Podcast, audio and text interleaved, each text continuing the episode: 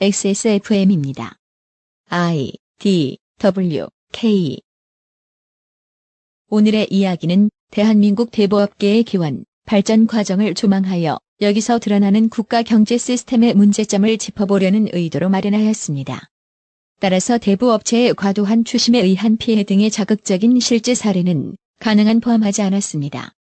참고를 부탁드립니다.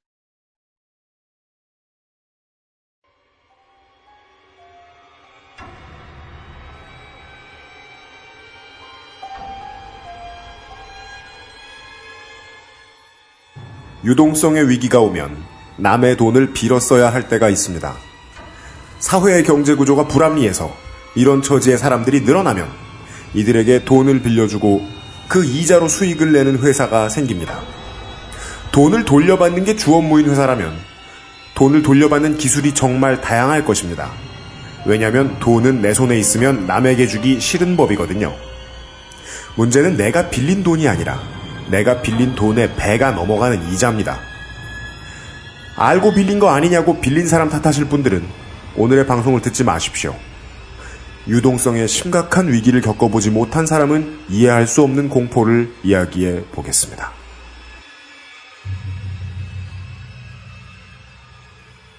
남양 특집 히스테리 사건 파일 나는 네가 지난 여름에 한 일을 알기 싫다.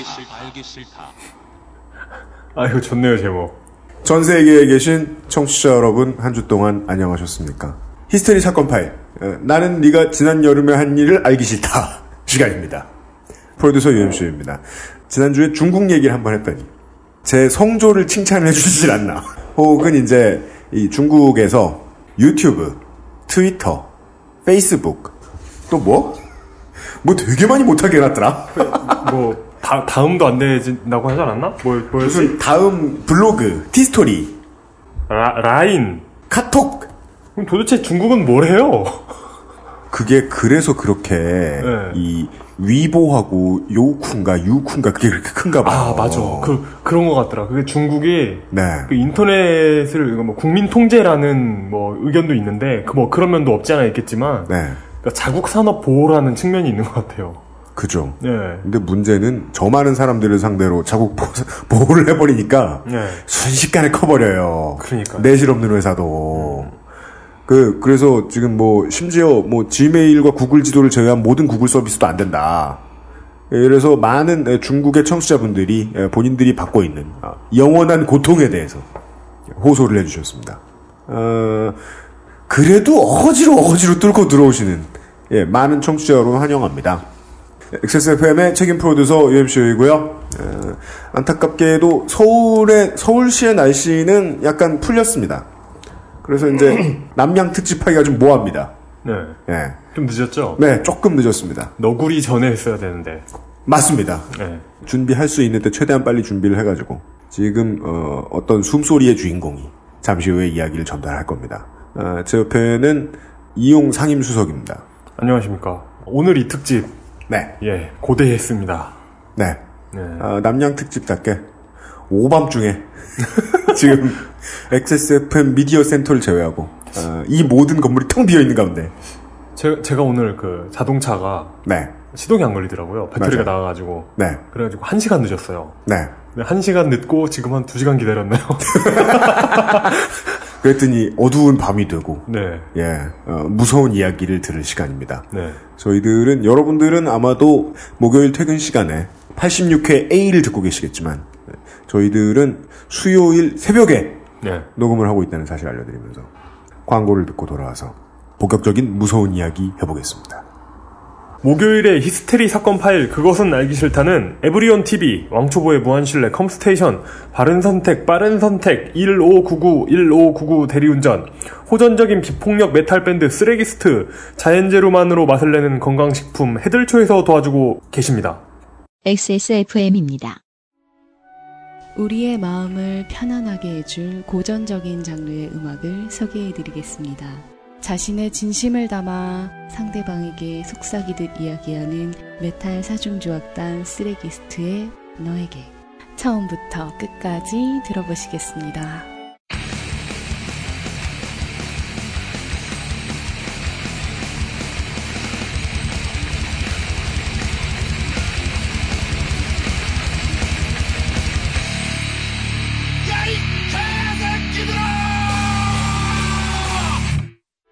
나를 힘들게 하는 상대방을 족치는 것이야말로 진정한 의미의 힐링이 아닐까요? 쓰레기스트의 데뷔 앨범 8월 6일에 만나보세요. 한 달도 남지 않은 추석. 여름 휴가로 지출이 많아 추석 선물이 더 걱정이신가요? 최대 50% 할인하는 해덜초 추석 선물 예약 상품. 8월 18일까지 해덜초 홈페이지에서 추석 선물을 예약하면 부모님 효도 선물에서 2만원대 선물까지 추석 선물이 최대 반값. 진정한 박리담에 한정 판매 상품으로 조기에 마감될 수 있습니다. 착한 먹거리 해덜초, 해덜초, 해덜초닷컴 1544-2123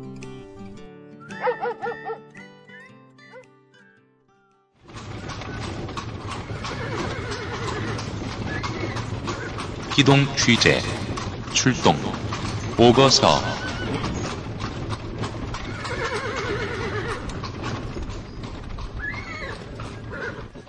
진지한 해들조 사장님의 이야기까지 들은 바 어, 우리가 6월 달에 6월 말인가요? 이 얘기를 처음 했던 것 같아요. 오늘 이 이야기를 다루어 보자. 네. 근데 이게 생활 정보인데요. 뭔 놈의 생활 정보가 남양 특집이 될 수 있는지는 들어보시면 아실 것이고 그리고 다른 언론사에서도 이쪽 업계와 관련된 취재를 은근히 합니다. 네. 안 하진 않아요.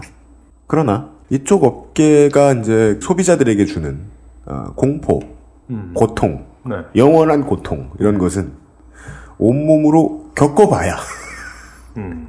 진정한 취재를 했다라고 네. 말할 수 있어요.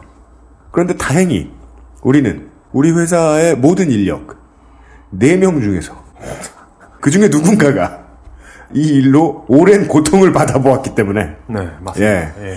살아있는 취재를 전달해 줄 수 있지 않나. 네, 그렇습니다. 이거 뭐 거의 뭐, 4명 중에 월남전 참전용사가 있다거나 이런, 이런 동급의. 뒤지면 나옵니다. 예. 우리는 아무 생각도 안 했는데 민주평통 자문위원도 나오고 그러니까. 네. 분명히 있다니까요. 그 앞뒤 맥락은 모르겠는데 네. 도대체 트윗에다가 민주평통 자문위원 그, 그 수, 수, 뭐라 그러냐 그 임명장 음, 예. 그거 인증을 왜 했대? 찌질하니까요. 우리가 원래 모르던 정보가 아니에요. 그 원하는 분이 계셨어요. 이것은 에, 자신의 또 다른 아이디였다. 예. 에, 어뷰징을 의심하면서 예. 어, 우리의 넓은 어, 회사의 이 취재진들 가운데서 제가 알기로는 한 한 3년? 뭔가요? 이 취재를 해오신 게. 아니죠. 처음에 빚진 게 아니 5년. 5년간. 이자를 다 못 갚고. 예, 이 오늘 문제 아니, 정확히 얘기하면 4년 동안 네. 이자만 갚고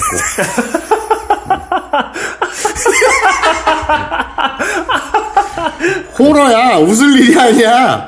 역시 사람을 웃기려면 진짜 자기 인생이 좀 나야.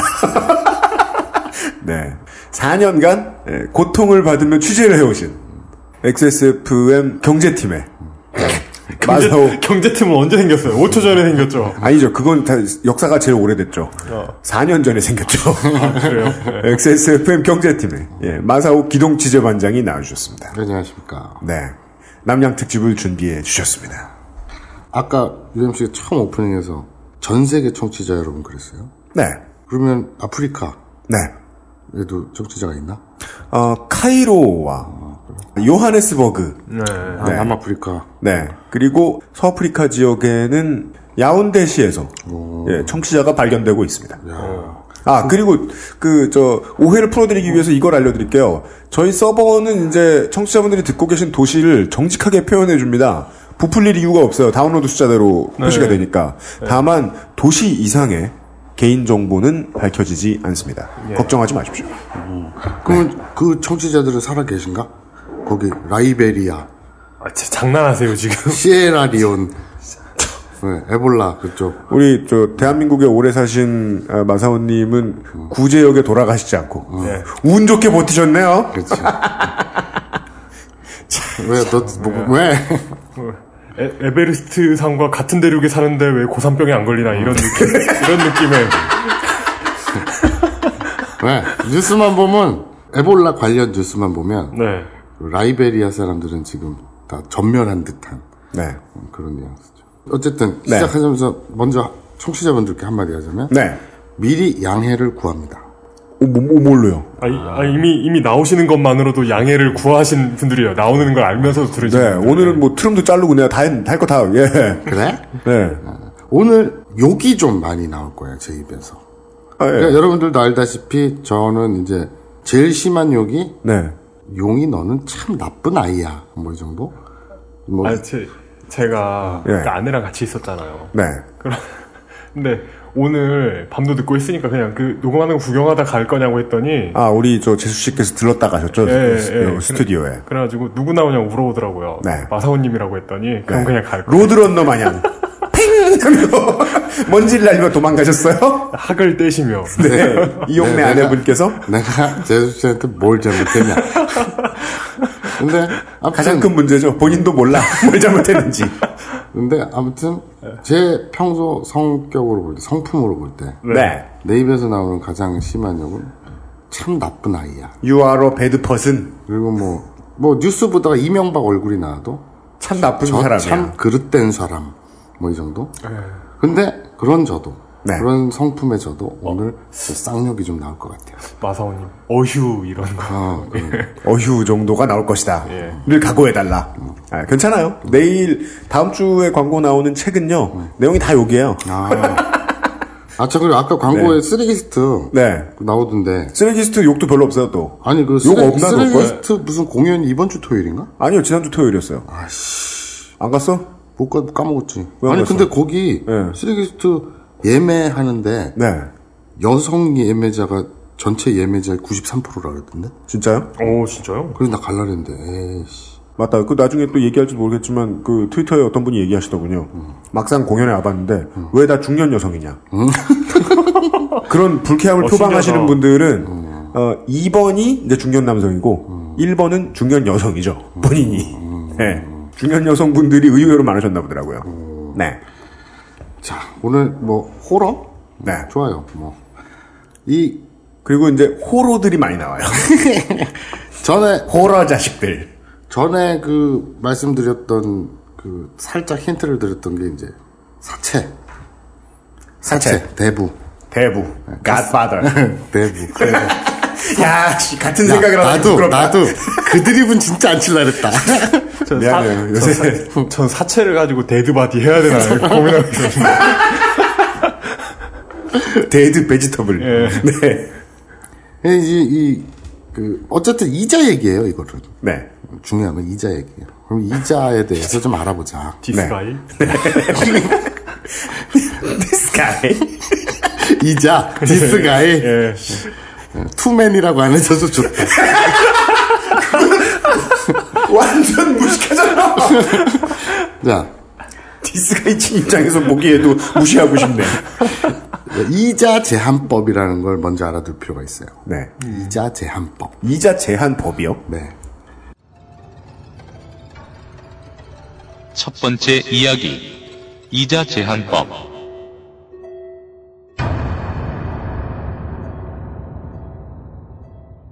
이자의 적정 한도를 정해서 국민 경제 생활의 안정과 경제 정의의 실현을 목표로 제정된 법이라고 합니다. 네.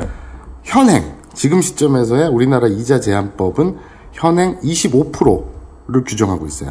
25% 너무 무효예요. 이- 이- 연간요? 그렇죠. 연이자. 어, 신기하다. 그러면 네. 지금 이 25%라는 숫자만으로도 네. 되게 중요한 결론 비슷한 게 나와 버리는 것 같네요. 왜냐면 음.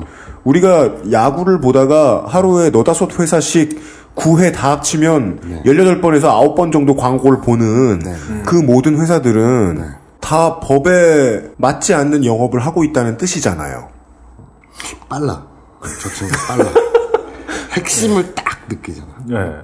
꼭 그런 건 아니고요. 왜냐면 이거에 관심 없는 사람이면 모르겠는데 한 번이라도 솔깃하게 쳐다본 유동성의 위기가 막 이렇게 물결처럼 왔다가 갔다가 왔다가 갔다가 이러는 사람들은 그렇죠.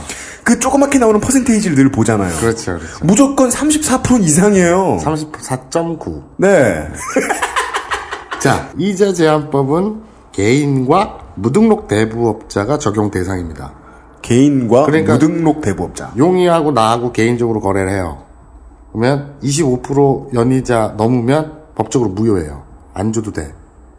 개인끼리의 돈거래. 어, 예. 네, 개인은 알겠습니다. 네. 개인끼리 돈 거래 할 때도 25% 이상 이자 주면 안 된다. 그리고 무등록 대부업자, 즉 불법 사채업자들. 아, 어. 또 일 수맨들. 네. 네. 그래도 25%를 넘으면 안 돼요. 형제 일수 이런 거. 그렇죠. 예. 네. 그런데 꼭, 꼭 그런 그런 회사는 되게 회사 이름이 되게 가족적이에요. 네. 친 친해 친하고. 그 뭐냐 저 그 유선을 통한 성적인 서비스 스티커 붙어 있는 데하고 그, 그 가짜 비아 비아그라 스티커 붙어 있는데 옆에 붙어 있는 그렇죠. 형제 일수. 그런 데서는 25%, 연 25% 이상이면 무효예요. 불법이에요. 아 무등록 대부업자도 대부업을 해도 되긴 되는군요. 아니, 그러니까 저기 무등록이니까 네. 그 불법이죠. 그 어우. 자체로도 불법이고. 그러니까. 어. 그러니까 그뭔 단속. 대상으로 단속 대상이라는 얘기지. 아 그런데 그러니까 단속 잡아놓고 네. 어쨌든 돈거래는 이루어졌잖아요. 네. 근데 25% 이상은 안 해도 안 줘도 돼. 25%는 근데 안 줬다. 음. 중요한 것은 네. 등록 대법자, 네.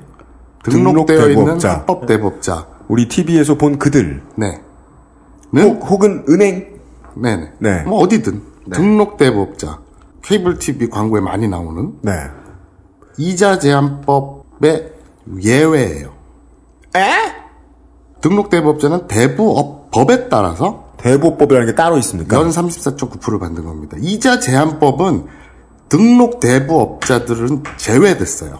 그러면은 은행이며 저 저축은행이라고 하- 불리는 회사들이며 다 마찬가지로 적용받는 거네요. 25%는 제한 안 받는 거네요. 아니, 왜 그렇죠. 어, 근데 이, 이, 그 은행 금리하고, 그건 네. 좀, 좀 디테일이 다른데, 네. 이 법적 그 한도 이자를 제한하는 법은, 네. 그 취지가 사채잖아요. 사채. 를 겨냥하는 거잖아요. 네. 과도하게. 네. 그런데, 그걸 적용하니까 개인 간의 돈거래, 그 돈놀이 같은 거, 네. 일수 같은 거, 그리고 무등록, 이런 거는 제한을 하는데, 네. 정작 등록한 대부업한테는 네. 제한을 안 해요. 예, 제, 그 예외로 둬요. 제외로. 왜 그런 거예요? 그러니까 그게 오늘 얘기의 핵심이에요. 왜 그럴까가. 음, 마음에 듭니다. 아니 잠깐만. 그, 그, 그 그러면 미등록 대부업자 입장에서 봤을 때 네. 등록을 하는 게 낫지. 불합리해. 그러니까 어차, 어차피 미등록이잖아. 법적 보호를 못 받는 사업이잖아요, 내 사업이. 어, 그럼 굳이 이자율도 지킬 필요가 없네. 아. 그래서 형제 일수에서는 국가의 정책을 보고 삐졌다. 처음부터 되게 재밌지 않아요? 처음부터 되게 재밌지 않아요? 이건 예, 어차피 재밌을 얘기인데 어, 시작 마음에 들어요. 네. 아. 자, 우리 이자 제한법의 역사를 한번 봅시다. 두 번째 이야기. 이자의 역사.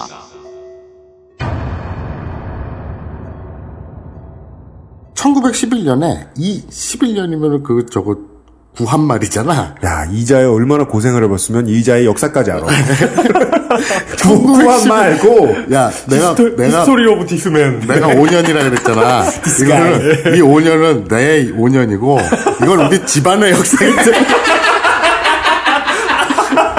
그러니까 아, 큰할아버님께서 거의 족, 족보 같은 느낌으로 들고. 어, 그러니까 이자의 역사이기도 하고 이- 제 앞에 있는 이자의 역사이기도 하고. 아, 큰 할아버님께서 그, 저, 만화 그리다가 잘 안 되셔가지고, 저, 저, 주막 차리셨을 때. 그렇지. 1911년 이식 제한령 뭐 저거 블라블라 있어요. 네. 그게 이제 그 이자 제한법의 시초인데 이식 제한령. 네, 이식 제한령 한자로. 근데 이거는 이제 실효성이 없었어요. 왜냐면 나라에서 이식 제한령이라고 공표를 해봤자 저작거리에서 안 지켰으니까. 네. 음, 그래서 그냥 겉껍데기만이 남은 이런 법령이었었는데 네. 1962년에 이자 제한법이라고 처음 제정돼요. 네. 전쟁, 62년. 끝, 네, 전쟁 끝나고 이제 62년도에 당시 최고 한도가 연 20%였어요. 연 20%. 네. 근데 이것도 사실 이식 제한령처럼 그닥 실효는 없었어요. 일단, 우리나라의 이런, 그, 제2금융권 이런 역사는, 실명법이 등장하기 전까지는 무효했기, 그렇죠. 거의 무효했기 그렇죠, 때문에. 그렇죠. 바로 그 점이고 금융실명제 이전에는. 그리고 또 이 단속이라는 것이 그때 돈놀이가 뭐 대부업이라는 게 있는 것도 아니었고 개 네. 아줌마들 하는 개 동네 개. 개, 예. 네. 그리고 또 이제 그냥 일수 전방 아저씨가 하는 또, 또 돈 돌리는 거 네네. 이런 거니까 국가 공권력이 그런 것까지 미치지 못하죠. 네. 그러다 보니까 이자 제한법이란 걸 제정을 했으나 그리고 또 연 20%라고 제한을 뒀으나 별 그닥 실효는 없었어요. 이것도. 소용이 없었다. 네. 그리고 65년도에 이제 이자 최고 한도를 좀 현실에 맞추자. 네? 올리자. 그래서 최고 한도를 연 4할, 즉, 연 40%로 올려요.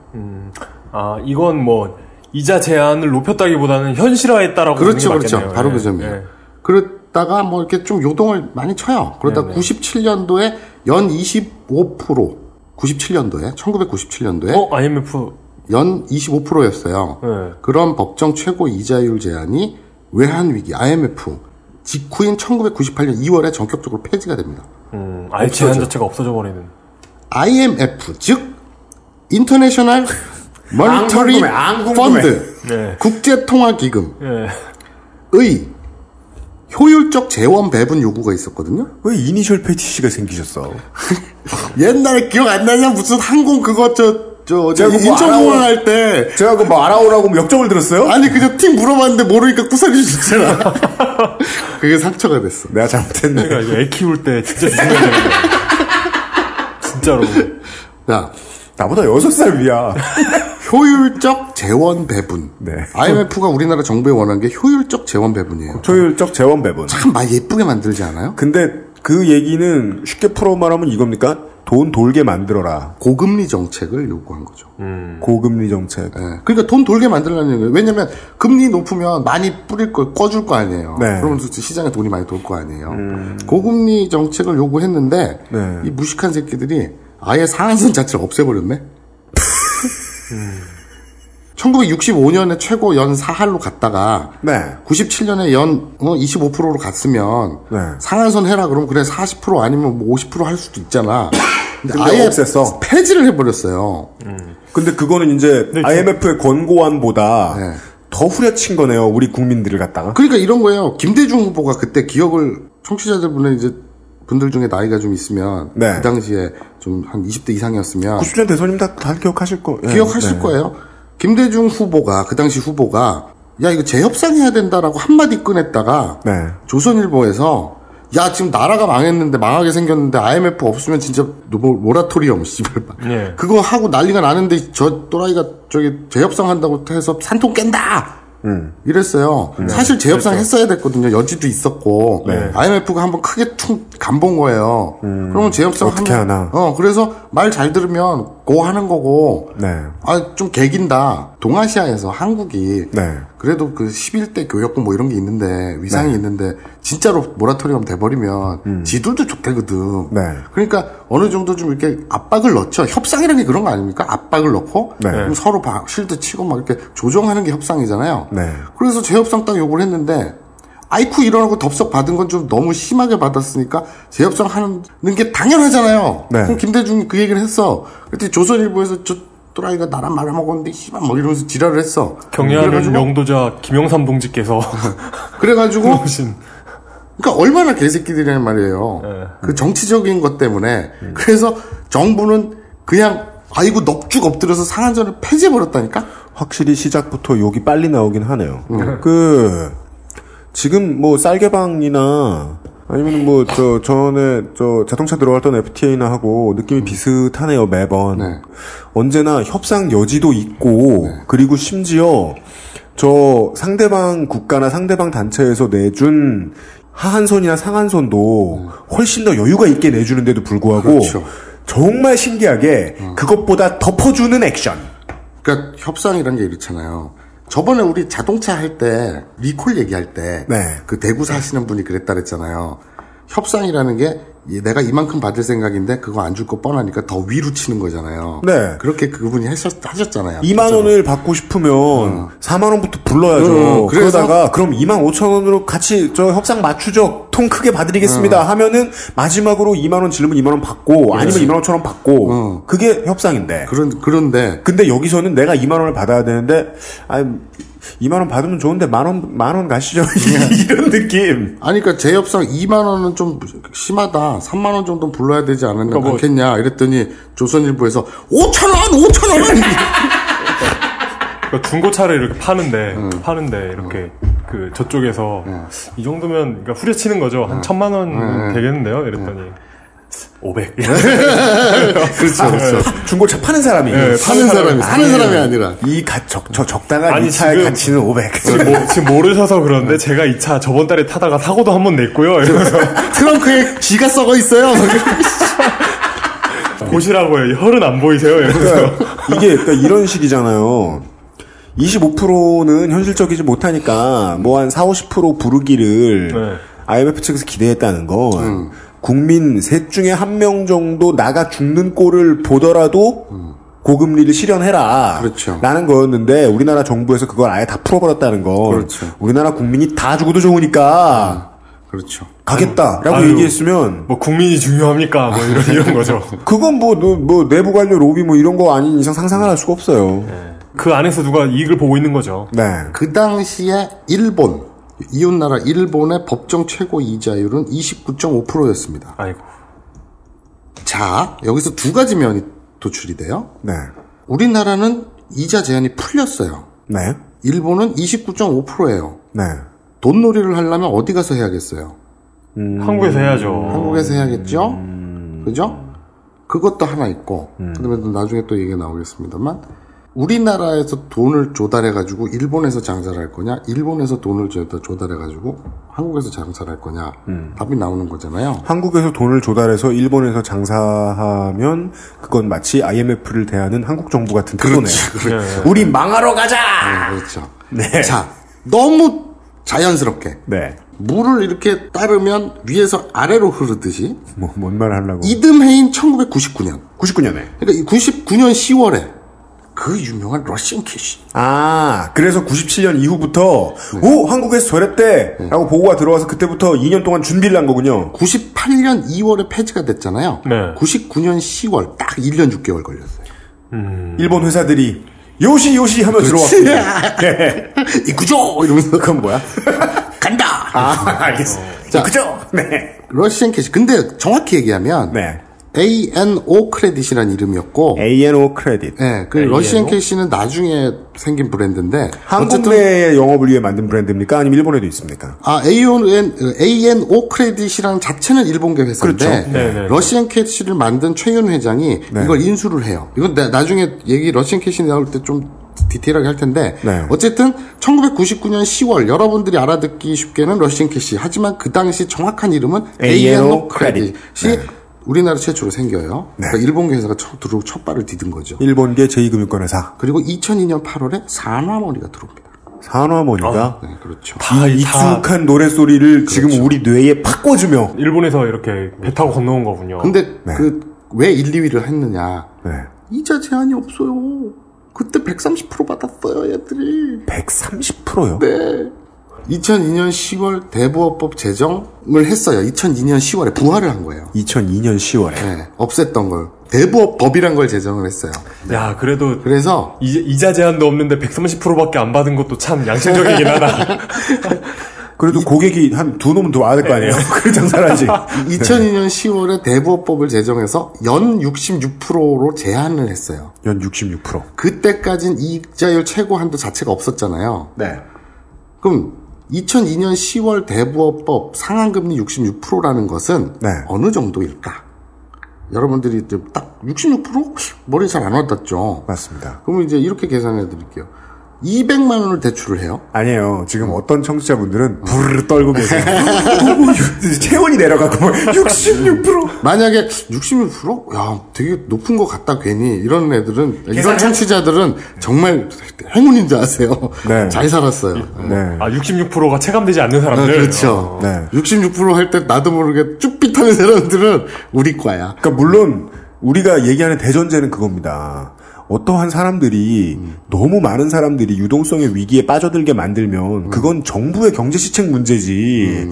그들의 개인적인 일탈로 바라보면 상당히 방만된 방만한 시각이다. 국가 경제를 바라보는 걸로는. 그렇죠, 그렇죠. 망할 만해서 망한 건 5천만 중에 두세 심은 모를까. 그렇죠. 천만 명이 돈을 꾸고 막 맨날 전화해서 100만 원 어디 못 땡기나 100만 원 땡길 때도 없어가지고 그러면 그거는 그 사람들 잘못이라고 보면 안 되죠. 그리고 그때 IMF 때 자살하는 가족도 얼마나 많았어요. 그렇죠. 유동성이 그냥 대한민국을 철썩 덮쳤잖아요, 위기가. 그렇죠. 예. 그런데 얘들은 소액 개인 대출 해줬잖아요. 지금 얘기대로 100만 원, 200만 원, 네. 500만 원. 100만 원 해놓고 1년 만에 그렇죠. 230만 원 받아가는. 들어봅시다. 200만 원을 대출 받잖아요. 네. 최고 이자가 네. 하루에 3,600원이에요. 3,600원. 최고 이자 몇 하루, 하루, 적용? 하루? 이자율이 네. 0.18%예요. 하루에? 하루에 0.18% 하루에. 음. 그럼 되게 조그만 것 같잖아. 언뜻 그렇게 해서 웃겨야죠. 근데 한 달 이자로 계산했을 때 하루 3,600원. 그러니까 네. 일일 이자가 0.18%인데 한 달 이자로 계산해 보면 10만 8천 원이에요. 요거 백- 1년으로 어, 따지 어, 얼마 빌렸다고요? 200만 원. 그러면 연간 이자는 129만 6천 원이에요. 연금리 66%로 따졌을 때. 그러면 200만 원을 꾸고 1년 후에 갚아야 되는 돈은 329만 6천 원이 돼요. 329만 6천 원. 네. 네. 어, 세죠. 이게 이제 어떤 식으로 돈을 잘 모르는데 내가 돈이 없게 돼가지고 잠깐 200만 원을 꾼 사람은 어떤 식으로 느낌이 오냐면 내가 왜 6개월 동안 이자를 더 갚고 있지? 이렇게 다가오죠. 그렇죠. 네. 갑자기 그, 내가 이, 런 어처구니 없는 이자율을 어디서 봤더라 생각하다가, 제가 고등학교 때, 3학년 때, 매점이 멀었어요. 네. 근데 이렇게 되면, 저, 뭐, 저희 때는 뭐, 빵 셔틀 이런 개념이 없었기 때문에, 네. 카라반들이 생깁니다. 아, 트랜스포터들이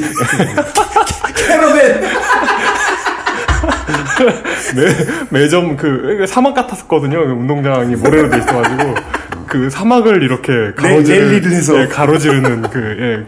횡단을 해서 예. 매점에 가서 캐러밴이 내려가지고 아까 그 목록서 쭉 뽑아가지고 예. 몇 반에 누구는 뭐, 몇 반에 누구는 초코 뭐 이렇게 그 해가지고 빵, 빵 하나 갖다 주고 두 개로 돌려받는 그, 그 새끼들 100% 금리. 예, 하루 하루 100% 1 100%. 예, 일일 100% 금리 야, 그 새끼한테 빵 하나 얻어가지고 아 금리도 아니 빵리 네, 1년 뒤에 갚으면 빵 공장을 갚아야 되겠네요. 예. 네. 2007년에 지금 상한금리 66%는 이자 제한법이 아니라 네. 대부업법 대부업법 130%막 이렇게 받아 제끼니까 200%막 육박하려고 그러니까 그래서 사람들 막 죽고 이러니까 이건 좀 심하다. 네. 그제서야 정부가 2002년에 대부업법이란 걸 만들어요. 음. 그래서 야 66%까지만 해. 네 너무 심하잖아. 꼭 씹어 이거 남의 새끼 얘기하듯이 내 새끼들인데 어? 일본 기업들이 들어와서 내 새끼 뺏겨 먹고 있는데 남의 얘기처럼 그만 좀 뺏겨 적- 적당히 뺏겨 이런 거 한자는 거잖아요. 정, 정말 탈탈 털어먹는 어, 네. 그래서 2007년에 이자 제한법이 부활해요. 2007년에요 네. 얼마 안 됐죠? 예 얼마 안 되네요 연 40%인데 시행령 그 밑에 시행령으로는 연 30%를 정해놨기 때문에 실제로는 연 30%예요. 음. 그러니까 이자 제한 아까 처음 제일 처음 얘기했던 거 네 개인과 무등록은 네, 네. 30%. 네. 그런데 어, 아까 유영 씨 얘기했죠. 아니 근데 왜 등록은 오히려 막 등록한 데는 왜 사실 40% 받고 음. 이 권오규 경제총 부총리가 네. 이자 제한 그러니까 법무부가 제안을 했어요. 하도 문제가 많고 이러니까 이 저 이자 제한법 부활하자. 근데 경제 파트 쪽에서 그 안티를 놓은 거예요. 이자 제한법 부활을 왜 반대했느냐? 그러니까 애- 하도 반대하니까 등록 대부업체와 여신 전문업체 여신 나중에 설명해 드릴게요. 네. 캐피탈 리스 같은 거. 네네. 그리고 상호저축은행, 신용금고인데 상호저축은행. 이런 것 등은 이자 제한법 대상에서 빼기로 한 거예요. 네? 그래서 대부업법이나 이런 걸로만 규제를 하고 네. 그래서 이를 어떻게 된 거냐면 이자 제한법이 부활을 하고 이 법이 정한 상한 금리가 연 30%, 네. 40%인데 시행령에서 30%니까 뭐 어쨌든 연 30% 정해진다면 무등록 대부 업체, 즉 불법 사치 업체는 연 30%를 네. 그리고 등록 대부 업체는 연 66%를 국가에 의해 합법적으로 보장받는 상황이 되는 거죠. 66%. 이 누군가의 그 어, 로비가 있었을 거라는 강력한 예측이 그 가능합니다. 이제 권오규 장관이 재경부 장관 할 때가 네.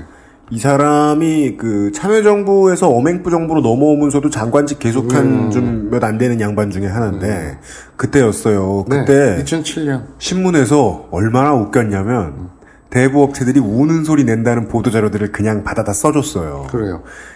우리가 철수하면 네. 어차피 돈을 우리한테서 꿔야 하는 그 빈민들, 서민들은 더 음성적인 더 고금리, 완전 불법 사채, 일수 이쪽으로 가서 서민들이 더 고통받는다. 이 회사가 그렇죠. 이, 이 업계가 참 놀라운 게 네. 따라서 우리라도 없으면 우리가 음, 진정한 서민의 친구다. 그렇죠. 광고로 그렇게 얘기했잖아요. 그러니까 근데 걔네들이 하는 말은 우리가 이- 이렇게 쉽게 해석되잖아요. 네. 우리라서 이만큼만 벗겨 먹는 거다. 아, 아닙니까? 지금 제가 그 UMC도 그렇고 제가 한 말이 네. 놀랍게도 네. 어떤 기사에는 대부 업체들이 징징댄다고 했지만 네. 더욱 놀라운 건 경제 부처장들의 입에서 이 얘기가 나왔다는 거예요. 이 논리가. 야. 이자를 연 40%대로 제한을 하면 네. 대형 대부업체는 그런 대로 살아남겠지만 중소형들은 다 지하로 숨어서 음성화될 거다. 급전 융통을 원하는 최하층 서민들의 자금 조달을 더 어렵게 만들고 피해를 확대시킬 것이다. 그래서 이게 이제 우리 그 저 김강진 의원 저 군 이야기 할 때 우리가 네, 네. 처음으로 나왔던 얘기였잖아요. 네. 이 사람들은 뭔가 큰 문제가 생기면 나라에 어떤 국민들이 많은 고통을 받는 위기가 생기면 그 위기를 계기로 뭔가 하나 장사하려 그런다. 자, 우리는 2007년도에 이런 개소리를 들었어요. 음. 경제부처장으로부터. 네. 네. 자, 2014년 현재. 그래서 사람들이 싸우고 싸우고 싸우고 그래서 66%였던 것이 네. 34.9%로 낮아졌어요. 예, 한 반절로 줄었네요. 그런데 대부업들은 예. 지금 어떻게 됐습니까? 다 지하로 숨었나요? 아니면 장사를 더 잘하고 있을까요? 아니요, 저, 처, 처음에는 사채라는 놀림도 많이 받았잖아. 그니까 이제 관두려던 직원도 안 관두고, 네. 누군가에겐 꼭 필요하니까, 이러면서. 단골집 아줌마한테 돈 깎아달라는 얘기도 하고, 예. 자, 여기서 잠깐 K, K리그 그 후원사도 하고. 그리고 상록수에 가보면, 저 우리 부모님 뵈러 상록수에 가보면, 지하에 있긴커녕 지상에 거대한 배구장이 생겼어요. 네. 자, 여기서 잠깐 그 에듀머니 재윤경 대표의 말씀을 들어보고 가겠습니다. 네. 다음은 약탈적 금융 환경의 횡포를 알리는 캠페인을 진행하고 있는 사회적 기업 에듀머니 재윤경 대표의 말입니다. 대법법상의 법정 최고 이자율은 계속 떨어져 왔거든요. 떨어져 왔는데 떨어졌다고 해서 대법 대출이 줄었느냐 하면 안 줄었거든요. 늘었으면 늘었지, 예, 그 줄지 않았다는 거고요. 그리고 또 하나는 서민들한테 그 정말 이게 생계난에 빠져 있는 급전이 필요한 뭐 이렇게 잘 살다가 갑자기 잠깐의 유동성이기 때문에 급전이 필요한 경우는 좀 다르죠. 근데 그게 아니라 늘상 그 구조적으로 저소득층인데 급전까지 필요하다. 그럼 당연히 못 갚는데 고금리 대출을 빌려주는 게 무슨 의미가 있느냐는 거죠. 그거는 복지 영역에서 다뤄야 될 거를 자꾸 이렇게 이제 좀 대법 대출, 고금리 대출 영역에 남겨놓음으로 인해서 사실은 이 고금리 대출 사업에 먹잇감이 되도록 그냥 방치하는 거 무책임한 얘기라는 거죠. 들었지? 아니요. 들었다 치고. 청취자는 들었어요. 네. 우린 도통 몰라요. 뭔 얘기는 아닌지. 그러니까 이게 절박한 처지에 내몰린 서민들이 네. 신용불량자가 되기 싫어서 급하게 사채를 쓰고 그러면 당연히 이게 악순환에 빠져가지고 더 큰 원리금 상황 덫에, 덫에 빠지고 이러면 정부는 해야 될 일이 고금리 규제한 다음에 악순환에 빠진 서민들을 건져내기 위한 네. 공적 대출 시스템이라든가 복지 분야에서 카바를 한다던가 네. 이런 건데 그러니까 그런 게 되게 많아요 사실은 뭐 예를 들어서 병원비가 급하게 필요해 네. 그러면 어, 보건복지부의 응급의료기금이라는 게 있어요. 네. 그리고 전세자금 힘들잖아요. 그럴 땐 국민주택기금 그리고 실직자의 생활자금, 뭐 창업자금 대출 이런 건 고용보험기금 이런 데들에서 이용을 할 수가 있거든요. 네. 근데 그런 걸 널리 알리거나 확대할 생각은 안 하고 경제부처 장들이 그런 대부 업체의 이익을 대변하고 있는 거죠. 자, 자유 경쟁하면 연이율이 떨어질 거다. 이런 개소리도 했었어요. 경제부처 장들이. 대부업을 양성화시켜서 네. 막 지들끼리 싸우면 네. 굳이 법적으로 66%든 뭐 40%든 얼마든 제한하지 않아도 네. 대부업체가 하- 양성화만 된다면 보이, 보이 지 않는 손에 의하여. 네, 지들끼리 사람 많이 끌어들이려고 이자율을 경쟁적으로 낮출 것이다. 휴대폰 요금 참 싸다 이놈들아. 그래서 이런 개소리가 바닥을 긴다 가격이. 이런 개소리가 네. 그런 고급 공무원 공부 많이 하고 얼굴에 개기름이 번지르르한 경제부처 장들이 입에서 나온 소리예요. 아, 우리는 그런 그 공분하는 단계는 건너뛰읍시다. 이 사람들이 몰라서 하는 말이 아니잖아요. 로비 받았으니까 하는 말이지. 금리 66% 때문에 뛰어들었잖아요. 네. 그거 사실 66%도 아직 그 전에는 어떻게 돼? 무제한이었잖아. 황금밭이었잖아. 인피니트. 엘도, 엘도라도. 어, 그러잖아. 서부 가자 영 마차야 뭐 이거 있잖아. 아리조나 가보이. 왜 왜? 그 있잖아. 어디 본인 4살 때 60년대에 듣던 노래를. 네. 그러니까 골드러시도 진짜. 아리조나. 그 당시에 골드러시엔 캐시다. 그때 어느 정도였냐면 예. 대부업계에서 네. 먼저 이자율 내리는 쪽은 칼 맞는다는 소문이 돌았어요. 그렇죠. 그렇죠. 이 황금 밭인데 네. 지금 너도 나도 주워 가기 바쁜데 네. 그때 IMF 터져서 유동성 위기 때문에 막 온 나라가 자빠져 있는데 자 왔어요 왔어요 꼴랑 120%밖에 안 받아요 이러고 앉아 있는 거잖아요. 한, 한 뭐, 몇백만 명의 실직자가 생겼는데, 네. 그 사람들이 전부 다 조개구이집 하겠다고 그러니까 나섰는데. 그렇죠. 모든 대농과 상인과 정치인이 네. 다 노예를 가지고 있는데 네. 거기서 누가 인권 드립을 치겠습니까? 노예 해방이 되는데 수천 년이 걸린 이유가 그거죠. 네. 예.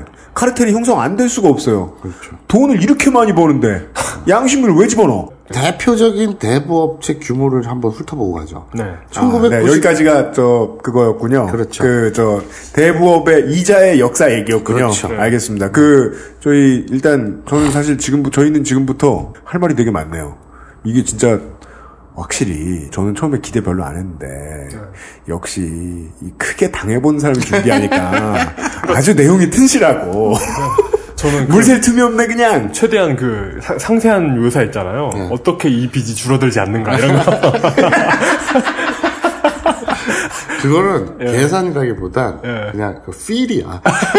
그러니까 어, 떻게 하느님을 영접하셨어요 하고 똑같은 거야. 이거는 숫자나 논리로 되지 않아. 그냥 느낌 이런 거지. 어, 그걸 설명할 벡터가 아직 준비가 안 됐군요. 알겠습니다. 아, 저희는 아, 비슷한 경험, 네 비슷한 경험을 해보신 것 같이 보이는 컴스테이션 광고를 듣고 왔는데, 아, 외모는 좀 그렇다. 예, 왜냐면 아 왜냐면 저 그러니까 저하고 나이 차이가 이렇게 안 나는데 그렇게까지 많이 뽑히실 때는 안 됐거든요 아직. 네. 잠시 후에 돌아오겠습니다. XSFM입니다. 안녕하세요. 숨기는 게 없는 조립 PC 업체 컴스테이션의 이경식입니다. 저희 매장에는 말하는 법을 안 배웠나 싶을 정도로 과묵한 조용한 형제들이 일을 하고 있습니다. 조용한 형제들은 언제나 조용해서 호객도 못하고 조용히 일만 합니다. 처음에는 불만이었지만 정직하게 장사하고자 마음먹은 뒤로부터는 이 형제들이 우리 회사의 최고의 자산입니다. 용산 선인상가 21동 1층 130호 컴스테이션에 들르시면 말없이 될 때까지 수리만 하는 조용한 형제들의 서비스를 만나보실 수 있습니다. 컴스테이션은 조용한 형제들과 함께합니다. 한 달도 남지 않은 추석. 여름 휴가로 지출이 많아 추석 선물이 더 걱정이신가요? 최대 50% 할인하는 해덜초 추석 선물 예약 상품. 8월 18일까지 해덜초 홈페이지에서 추석 선물을 예약하면 부모님 효도 선물에서 2만원대 선물까지 추석 선물이 최대 반값. 진정한 박리담에 한정 판매 상품으로 조기에 마감될 수 있습니다.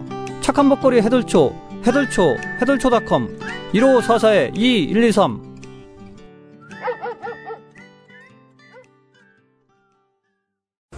돌아왔습니다. 어, 우리는 이 광고 전에 매우 튼실하게 준비된 아, 이자의 역사를 들어보고 예, 그 와중에서 대한민국이 문을 열어 주었기 때문에 자연스럽게 들어온 일본의 대부 업체들이 지금 우리가 TV에서 보는 광고의 그 많은 업체들 중에 주인공일 가능성이 매우 높다라는 얘기를 했고요. 아, 저는 그 의견에 반대해요. 왜요? 허락했기에 들어온 게 아니라 이건 그냥 꼬신 거예요. 아, 오라고? 허락이 아니라 꼬신 거라고? 어, 뭐 제한을 없애줬잖아. 옆에 일본, 일본은, 그리고 또 그 전에 IMF 터진 이유가 뭐예요? 금융 자유화, 개방. 네, 그러니까 들어올 수 있는 문은 먼저 열어놓고, 네, IMF 터지니까, 네, 문을 닫질 않고, 네. 제한을 풀어버린 거지. 일본 말로 자기 이리와가 뭐예요? 어, 꼬치코이. 고치코이. 고치코이. 그, 그렇죠. 자. 커몬인 허니. 이런 한국의 제스처로 인해서 음. 자연스럽게 들어온 황금밭으로 들어온 음, 그렇죠. 일본의 대표 선수들에 대해서 소개를 해주신대요. 네. 음, 음. 세 번째 이야기 해외 자본의 정착.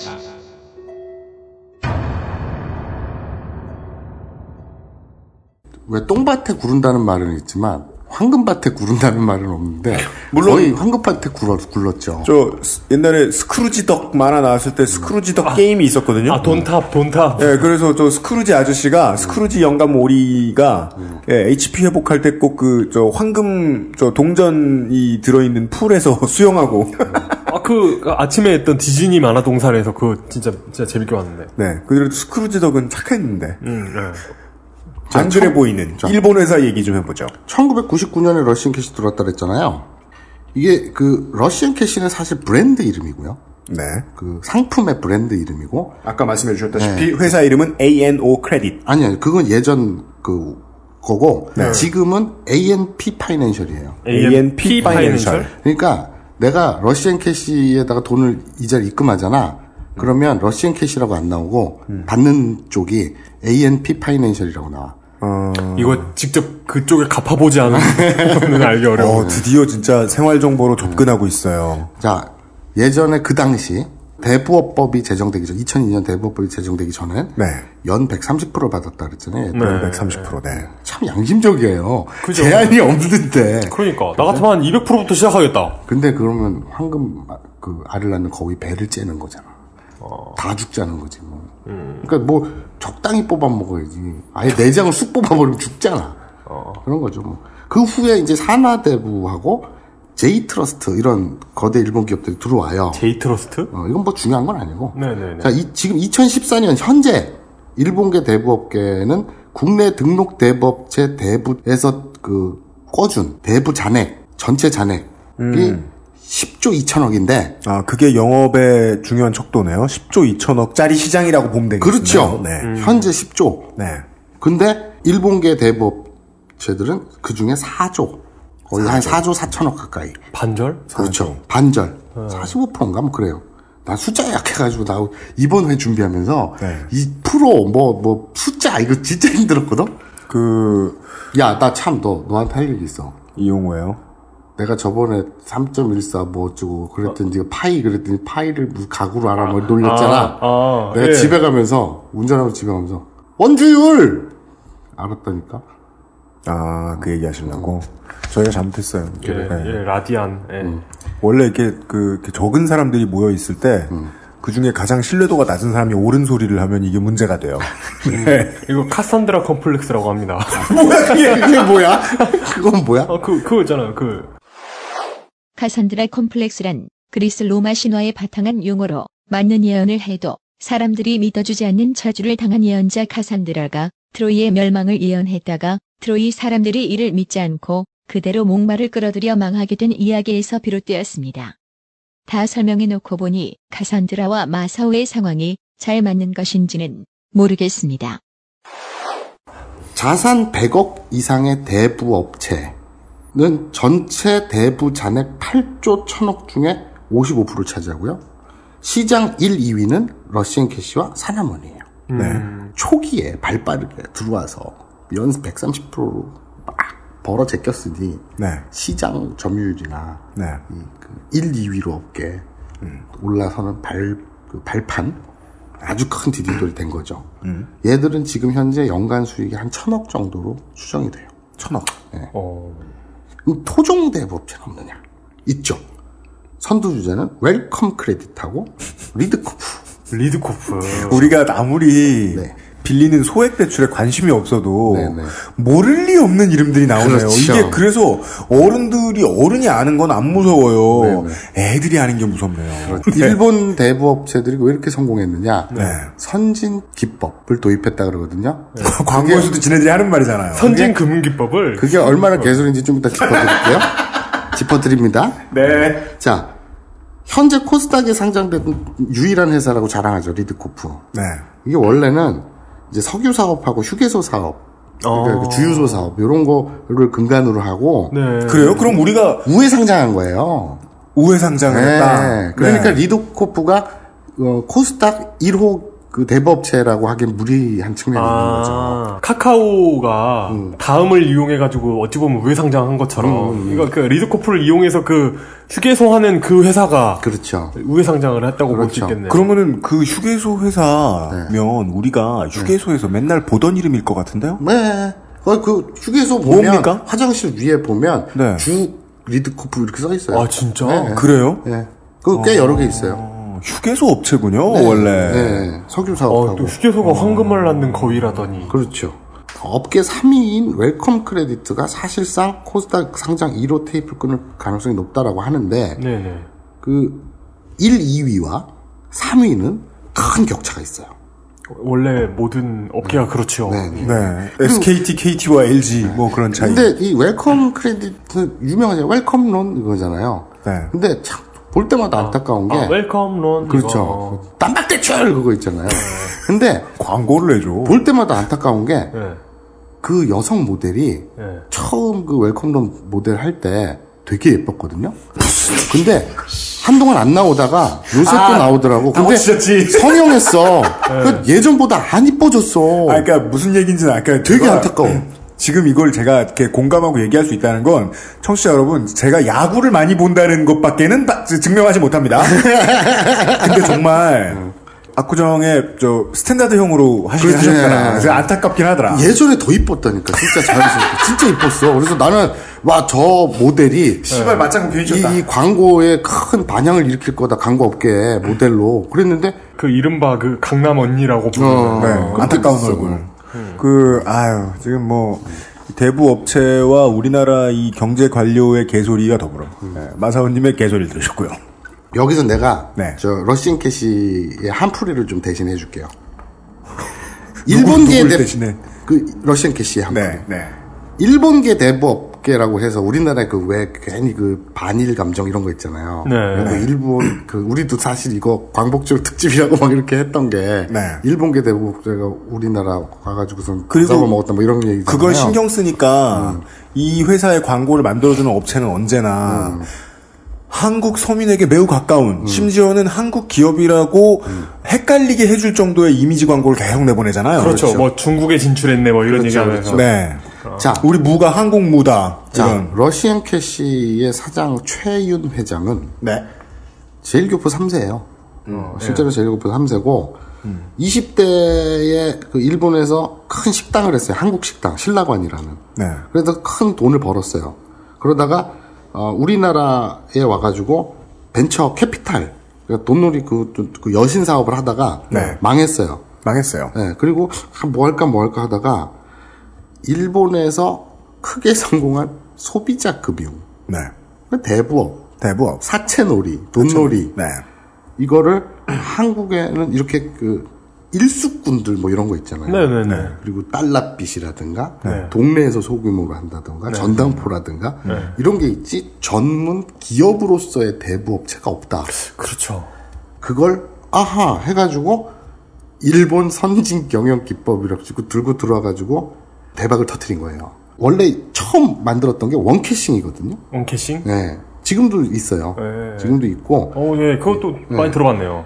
일본의 사례를 공부한 후에 2002년에 원캐싱을 설립해서 뛰어든 다음에 돈을 많이 벌었고 그 당시에 되게 규모가 컸던 ANO ANO. 이거는 우, 우리나라 국내에 첫 진출한 일본 기업이거든요. 진짜 그 네. 완전 일본 기업. 아까 말씀하신. 토고 마사히로 회장이 한다는 네. ANO 네. 그걸 인수해 버려요. 어, 네. 한국 지사를 인수해버린 거예요? 네, 네. 어, 마사히로는 엽기 토끼 아니에요?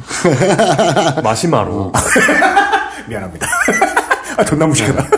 네. 그리고 나서 ANO를 인수한 다음에 맞습니다. 러시안 캐시를 런칭을 하고 네. 회사 이름을 ANP 파이낸셜로 바꾸죠. 어, 아, 따라서, 이거는, 그러면은 제가 해석이 안 됐어요. 결국은 여전히 일본 돈 아닙니까? 맞아요. 네. 그죠. 왜, 왜, 그, 그, 자기는 그걸 되게 컴플렉스로 알거든요? 그래갖고 음. 지금 아까 얘기한 것처럼 중국에 진출하고, 우리는 국내 기업이고, 나는 한국인이고, 아, 광고에서 드러나는 그 계속해서 거듭 강조되는 이미지 장사가 네. 그 기업의 대표의 열폭을 담고 있군요. 네네네, 맞아요. 네.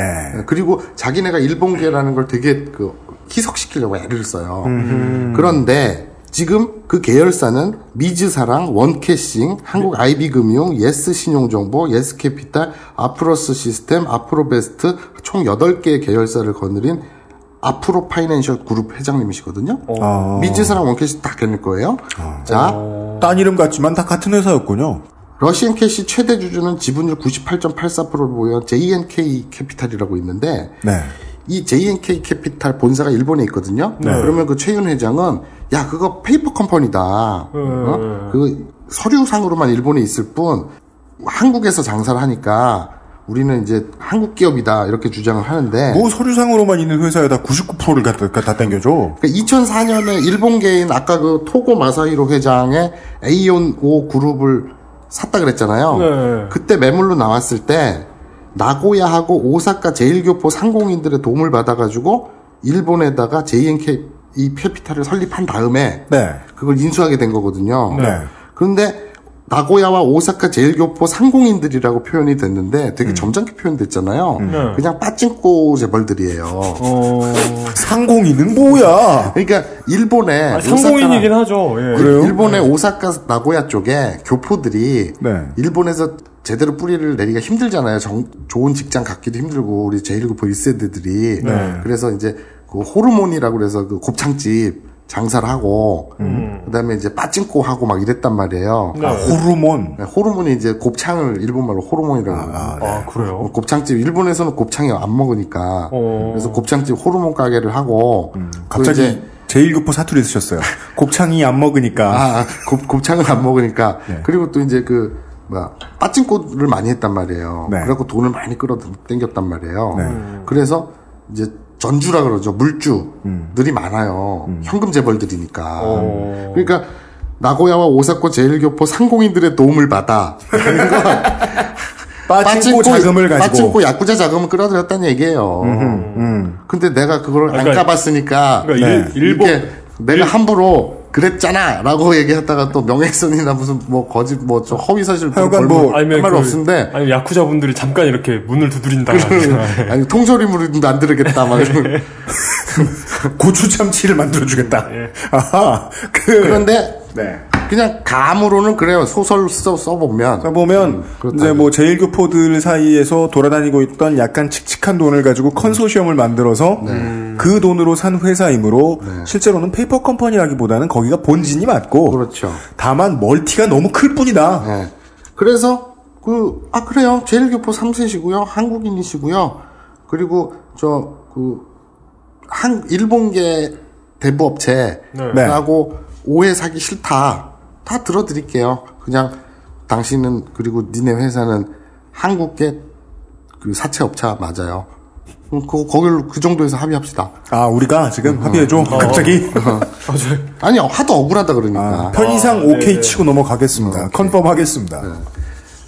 근데 이제 이 덩치가 하도 커지고 돈을 많이 벌다 보니까 지금 그 최윤 회장 그러니까 그 러시앤캐시 네. A&P 파이낸셜 그룹 걔들이 일본계라는 때를 벗기려고 애를 쓰듯이 네. 산와머니도 그러고 일본계 대부업체들 그러니까 아까 그 규모가 네. 우리나라의 사채 시장에 숫자가 작은데도 불구하고 전체 시장의 80%를 먹고 있는 일본계 대부업체들이 아 그러니까 수가 얼마나 적은 거예요?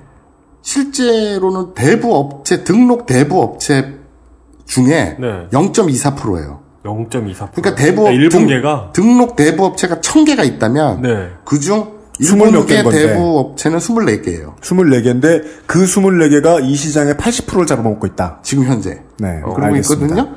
자, 그런데 그러다 보니까 얘들이 지금 그 러시안 캐시가 한국계예요, 한국계예요 하는 듯이 음. 얘들은 우리 대부업체 아니에요, 대부업체 아니에요. 상호 저축은행이라고 합니다. 안녕하십니까? 저도 그래서 그거 너무 묻고 이게 나중에 준비되셨는지 모르겠는데 준비되셨으면 나중에 얘기해 주시고 아니면은 저 그거 너무 궁금해요. 상호 그 저축은행. 저축은행에요. 네. 저축하는 사람도 있어요?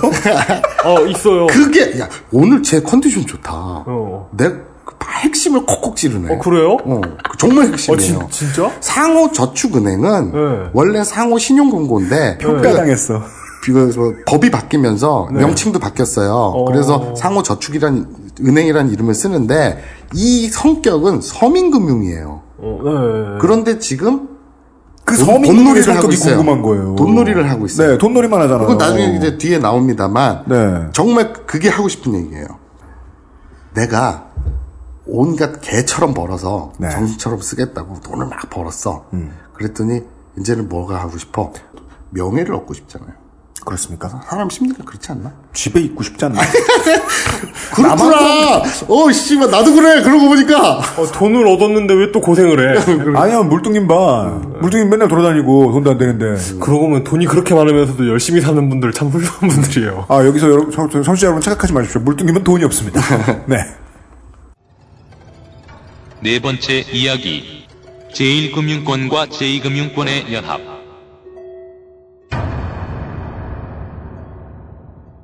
외환 위기 직후에 내수 진작이란 이름으로 카드를 막 발급해 줬잖아요. 그렇죠. 네, 그랬죠. 예. 카드, 카드 대란. 2003년에 카드 대란이 터졌잖아요. 네, 소액 대출도 하게 해주고 카드도 막 쓰게 해주고 그래. 아래에서 미친 듯이 퍼올렸죠. 네.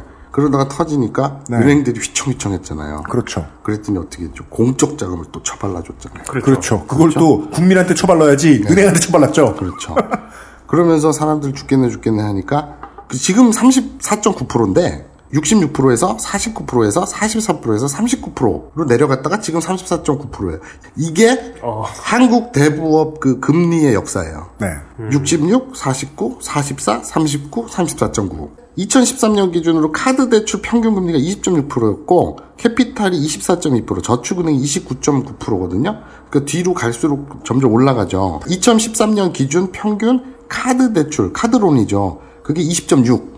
그리고 캐피탈이 24.2, 저축은행이 29.9, 그리고 대부 업체가 이제 그때 44%. 네. 대부 업체가 30, 44. 44에서 39 그거 넘어가는 그때였어요.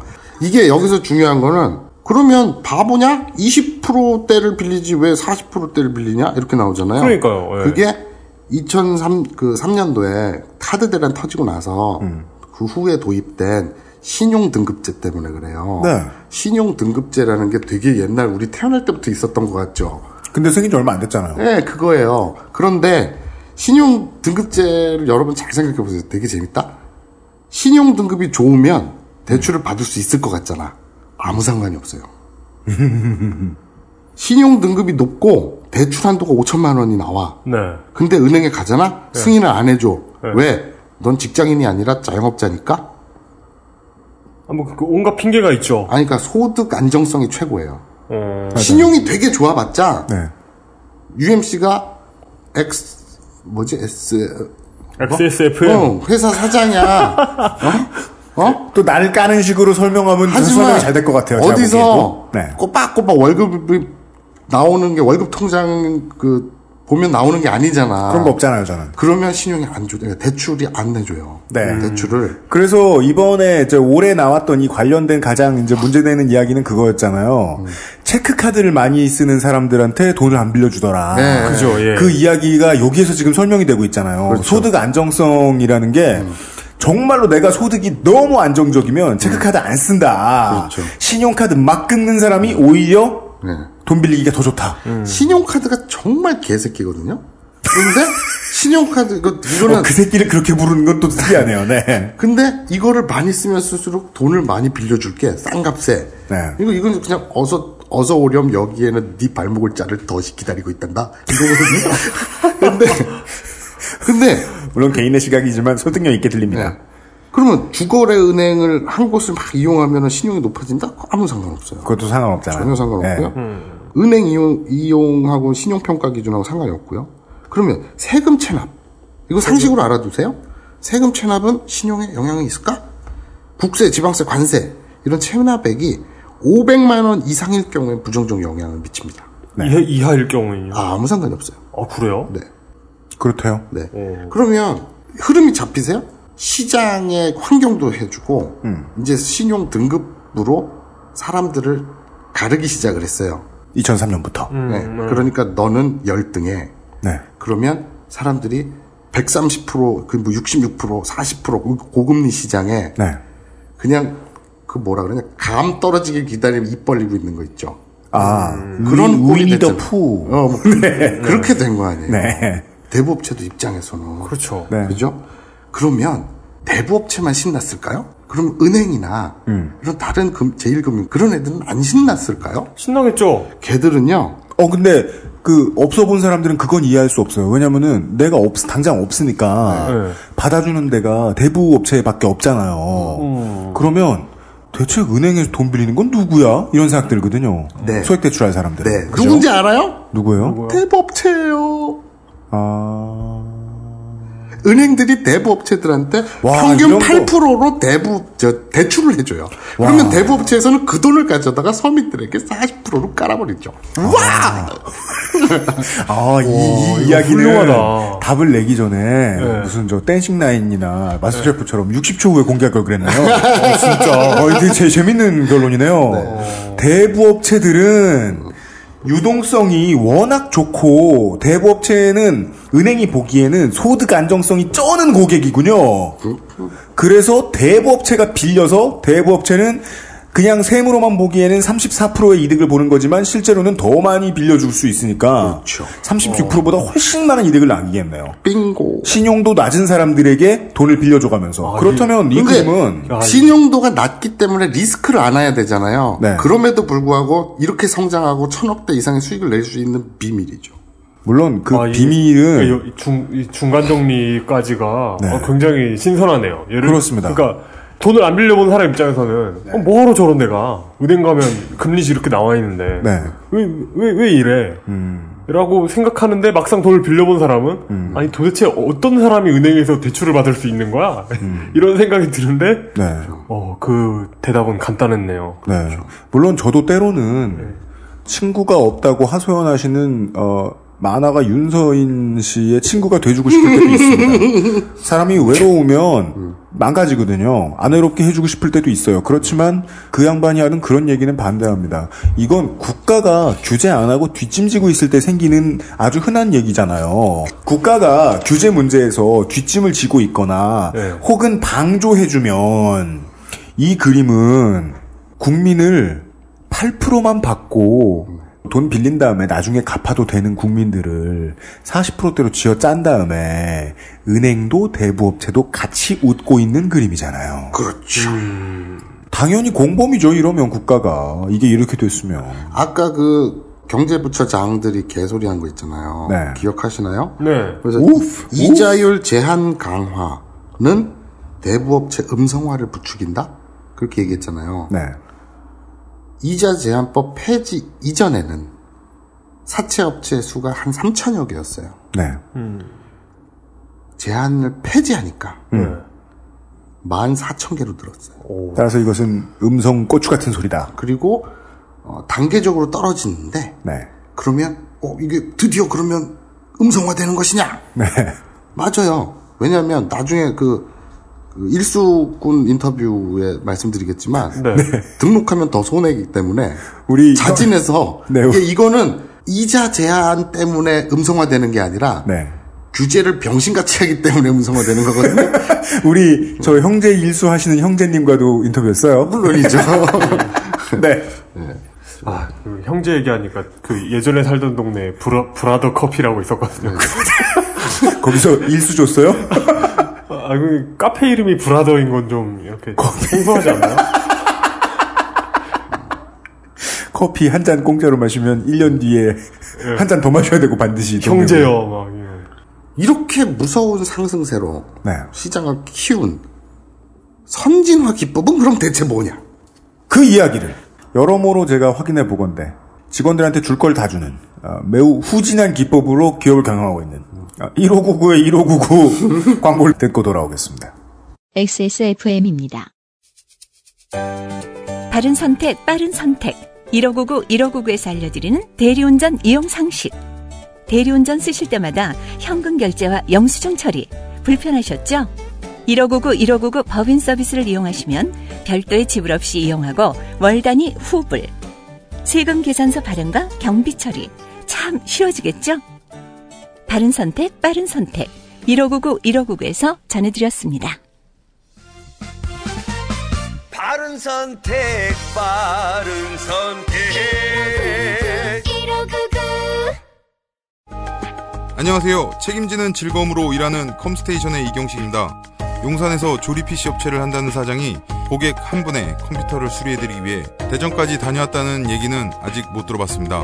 다른 사장들도 그런 말은 저한테서 처음 들었을 겁니다. 100층짜리 회사 전체의 컴퓨터건, 고향에 계신 어르신 한 분의 컴퓨터건, 사용자의 미소를 얻을 때까지 일하겠다는 약속이 컴스테이션의 영수증입니다. 용산 선인상가 21동 1층 130호 컴스테이션에 놀러 오십시오. 컴스테이션은 조용한 형제들과 함께합니다. 다시 돌아왔습니다. 이 얘기만 잠깐 해보죠. 한국 광고는 다른 나라 광고에 비해서 확실히 음악이 정말 많고요. 네. 노랫말이 되게 많아요. 그러니까 물론 뭐 감성으로 보여줘야 될 때도 있고 이렇게 뭐 본능적으로 막 기억나게 해야 되는 것도 있고 그런데 많은 청취자분들이 이제 저희 방송 예로 들면 그런 거에 많이 얘기해 주셨죠. 그 대체 저 우리 저 마사오님 같은 분이 입는 그 속옷 뭐였죠? 바디뷰. 야, 나 그거 입어 봤는데 숨을 못 쉬겠더라. 어 그거 그런 제한은 있죠. 그거 근데 그 입으려고 할 때 상당히 좀 이렇게 그 이렇게 후 이런 느낌. 그 엄숙한. 예. 근데 그 바디뷰 노래 너무 듣기 싫다라는 말씀해 주신 분들 많았잖아요. 네. 근데 그런 반응만큼이나 잘 팔렸단 말이에요. 그런 노래가 있으면 결국 기억에 남긴 남잖아요. 이게 그러니까 왜 그러냐면 미국에 이런 데 라디오 같은 거 들어보고 있으면 네. 광고가 거의 다 말이에요. 거의 다 말. 맞아 맞아 신기하더라고. 거의 다 말이에요. 네. 이거에 대해서 자세히 어떻게든 설명해 주는 식으로 얘기하고 딱 끝나요. 네. 근데 그 이게 이제 이렇게 막 노래로만 기억 남기려고 그러고 그, 이게 그 토익 토익 듣기가 광고에 나오잖아요. 네. 그러니까 그 이렇게 쭉 설명해 주는 거. 네. 그 사실은 이게 좀 기업이 자기 컨텐츠, 실제 컨텐츠는 뒤로, 뒤편으로 해놓고 네. 장사하려는 듯한 좀 나쁜 이미지인데 이거를 그 다들 깨려고 하지 않으니까 음. 소비자들이 이런 거에 이제 반발을 안 하니까 잘 네네네. 계속해서 이 제품에 대해서는 알 수 없고 노래만 자꾸 듣게 되는 네. 그런 광고들이 많이 나오고 있는데 이거 저는 그래서 언젠가 이 얘기도 한번 다루려고 그랬거든요. 뒤에 배경에 무슨 음악이 깔리면 우리가 똑같은 놈이 하는 말이 더 설득력 있게 들릴 때가 있어요. 음. 그, 저, 저는 좀 가능한 한 안 그러고 싶은데 저는 이렇게 매번 이제 방송 편집하면서 음악을 깔면서도 네. 하여간, 어, 그런 이미지 광고의 가장 큰 어, 수혜자들, 어, 대부업에 대한 이야기. 오늘 그 첫날에 에, 마무리를 좀 해보겠습니다. 요새 명량이 화제죠. 명- 제가 명량 얘기를 꺼낸 이유는 네. 거기 히로인 최민식 씨가 네. 히어로. 히어로 아니에요? 히로인은 여자. 왜 성별을 바꿔요? 히어로 내 히로인이라 그랬니? 네. 히어로 기억나십니까? 대부업 광고에 나와가지고 리드코프였습니다. 찬반 논란이 일었죠. 네. 선진화 기법 중에 광고도 큰 몫을 했죠. 음. 네. 어. 그러니까 그거 있잖아요. 그 공팟 공팟 아나 공팟 이거 있잖아요. 맞아요. 정말. 신장 신장 산화 신장 이거 있잖아요. 그, 그 광고, 그 광고가 정말이지, 그 광고 때문에 처음에 사람들이 좀 그 대부업 광고 공포에 대해서 처음 알았잖아요. 이게 얼마나 자주 나왔냐면 정말이지, 정월 대보름에 견과류 쏟아지듯. 그렇죠. 우르르 나잖아요. 우르르 같은 맞아, 광고가. 맞아, 맞아. 네. 네. 그리고 또 이제 돈 안 갚으면 손가락 자르는 친구. 그래서 친구 친구. 그래서, 그래서 이런 이거 이미지 희석에 엄청난 효과가 있었고요. 많이 갚았다, 아이가. 그리고 네. 어, 국내 시장 점유율은 절반에 연수익은 토종 대부업체 9배라 보니까 물량 공세가 가능했고요. 네. 그런데 그러면 이제 자꾸 선순환이 되는 거잖아요. 음, 그러면 그러면 쟤들은 도대체 추심 기법 선진화 선진 추심 기법이 뭐야? 라 궁금할 거 아니에요. 선진 추심 기법? 와, 이거, 진- 이거 궁금하다, 진짜. 그죠? 네. 실체는 그러니까 이런 것도 있어요. IT 기술에 졸라 투자를 해서 네. 이 대출 심사 과정을 굉장히 압축화해가지고 네. 전화 한 통하면 뭐 이런 거 있잖아요. 네, 네, 그것도 지금 웰컴론이나 이런 것도 다 국내 토종도 따라하지만 일본 애들이 그, 그 일본 개 대부 업체들이 IT 기술에 많이 투자를 해서 네. 그거 월, 원 모델을 만든 거예요. 어. 빨리빨리가 중요하니까 한국에서는 음. 그것도 있지만 그 선진 추신 기법은 뭐냐면 아, 선진 기법의 요체는 선진 추심 기법인가 보군요. 여기서 추심이란, 그, 아돈 뜯어내는 거죠. 예. 돈 받아내는 거는 예. 다섯 번째 이야기. 선진 기법이란 대체 뭐죠?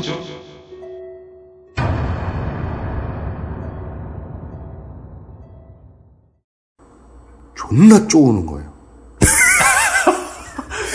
선진, 선진적이고, 예. 참, 참 선진이다.